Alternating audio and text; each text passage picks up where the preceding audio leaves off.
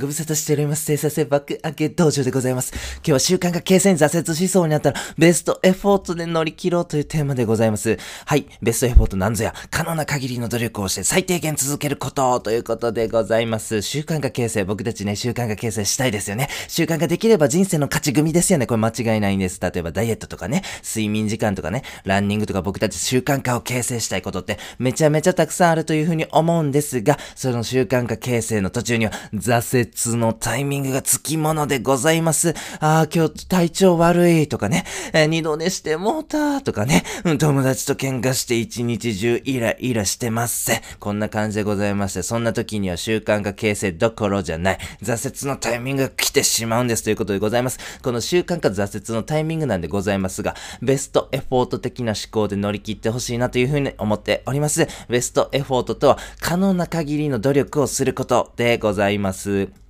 はい、ベストエフォートなんでございますが、辞書的な定義でいきますと、可能な限りを努力すること、可能な限りの努力をすることということでございますね。ベストエフォートという言葉なんでございますが、もっとよく聞くのはね、家の通信環境ですよね。インターネット環境とかでよくベストエフォートとか言いますよね。最高速 2GBps でございますよ。これ最高速度にゃーみたいな感じの CM とかよくありますけどね。ただベストエフォートってね、常に 2GBps ね、出してくれるかというとそういうことじゃないんですね。すいません、ちょっと混雑してたらマジで遅いっすけど、すいません、みたいな。あくまで、2ギガっていうのは、最高速なんですよ、すいません、みたいな感じでございますね。とは言いつつね、めっちゃ混んでたからといって、1バイトしかね、下りの速度がない。これはさすがに許されないということでございまして、このベストエフォートというのにはですね、裏の意味もあるなというふうに思ってまして、それは最低限保証する速度はあるわけでございますよね。さすがに混雑時にね、2ギガは出せへんかもしれへんけど、さすがに1ギガは出してくれよとかね、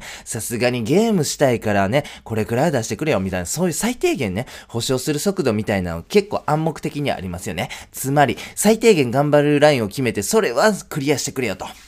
そういう風なことをね、インターネット回線には求めますよね。ということで、僕が考えるベストエフォート的な思考には2つの意味があるなと思っております。1つ目は辞書的な定義通りですね。可能な限りの努力をすること。そしてもう1つは最低限頑張るラインを決めて、それは最低限クリアしようぜということでございます。このベストエフォート思考なんでございますが、習慣化形成にめちゃめちゃ効果を発揮してくれます。ということで皆さんもぜひこのベストエフォート思考ですね。これを身につけて習慣化形成やちゃおうぜということでございます。ということで実践に移りましょう。まず一つ目。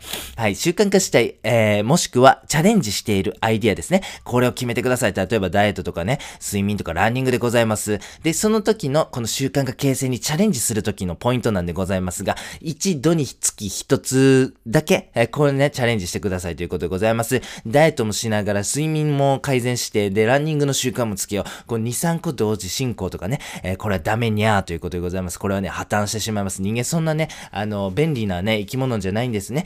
恒常性維持機能というものございまして、やっぱ機能がね、昨日までの習慣が一番生存確率高いと人間はね、本能的に思っちゃいますんでね、なかなか習慣を変えるということは難しいんですね。だから一度につき一つでお願いいたします。まず、この2ヶ月間はダイエット。次の2ヶ月間で睡眠。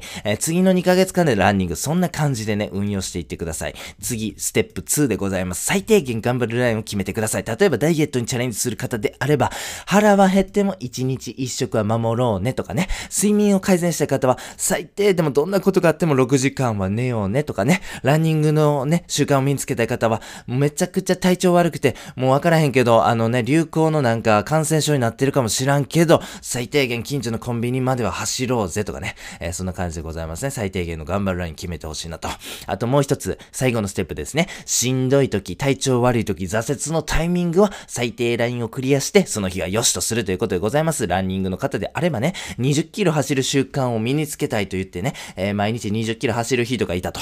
でもですね、体調が悪い日は最悪ね、近所のコンビニまでで OK しようということでございますね。それはもしかしたら10メートルかもしれません。それでも OK なんです。20キロ走ったのと同じ扱いしてください。よっしゃ、今日も達成ということでございます。なぜかと申します。人間ね、やっぱ勝手にね、完璧主義になりがちだというふうに思うんですよね。ランニング習慣で例えますと、20日間ですね、20キロ走る習慣続いた。でもね、昨日風邪ひいちゃって、その習慣途絶えてしまったってなったらですね、なんかね、完璧主義が発揮されてですね、ああ、もうこの習慣無理、破綻した、やめよう、みたいな感じになってしまうんです。これめちゃめちゃもったいないですよね。ということでね、もうそういう風な挫折デイの時ですね、これはブレイキングハビットデイだわ、みたいな時はですね、もう近所のコンビニまでの10メートル、もうね、おじいちゃんランニングでええやん、それでもう達成という風にね、やってください。そっちの方がトータル絶対いいんでね、これサインフェルドメソッドというのとね、合わせてやっていただくと非常にいいかなという風に思います。サインフェルドメソッドに関しましてはね、別のコンテンツも作ってますんで、概要欄からチェックお願いしたいんでございますが、まとめますとですね、カレンダーに達成できた日にバッテンをつけるんですね。例えば、12月20日、あ、今日20キロ走れた、だからこの日にバッテンみたいな感じでございますね。次の日21日も達成できたら、あ、この日も OK、バッテンみたいな感じでございます。これね、続けているとどうなるかと申しますと、このバッテンがね、続いてですね、なんか鎖みたいに見えてくるんですね。で、そうなるとですね、この鎖が続くのが快感になってくるんですね。逆に鎖が続かへんようになってくると、もうそわそわしてくるんですね。いや、鎖を続けたいってなるわけでございます。この鎖を途絶えさせたくないというね、モチベーションでもっともっと習慣が形成楽になる。これがサインフェルドメソッドでございますね。ということで、しんどい日絶対あるんです。あなたにとってね、今日はなんか知らんけども、全然体調が良くないわ、とかね。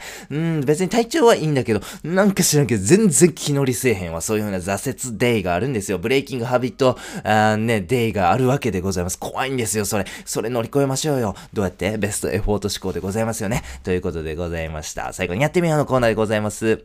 はい、習慣が形成に挫折しそうになったら、ベストエフォートで乗り切ろうということでございました。まとめると、可能な限りの努力をして最低限続けてください。もうこれだけでいいんだということでございますね。生きてるとあります。どうしても体調が悪い日、どうしても気分が乗らへん日、あるというふうに思うんです。今日はベストエフォートデイだな。こう目が覚めてですね、お布団の中で今日はベストエフォートデイだなってわかりますよね。遅刻した時にね、別に時計とかまだ見てへんけど、あ、絶対今日遅刻してるわ、みたいな。なんか第六感が働いてね、わかる時とかありますけど、あれと同じ感じでね、ベストエフォートデータな今日みたいな日あるというふうに思うんです。その時はあらかじめ決めておいた。最低限ここだけクリアしたら OK だよ。それをクリアして、習慣が形成ね、今日も OK だと、バッテンつけていただければなと思っております。本日は以上でございます。ありがとうございました。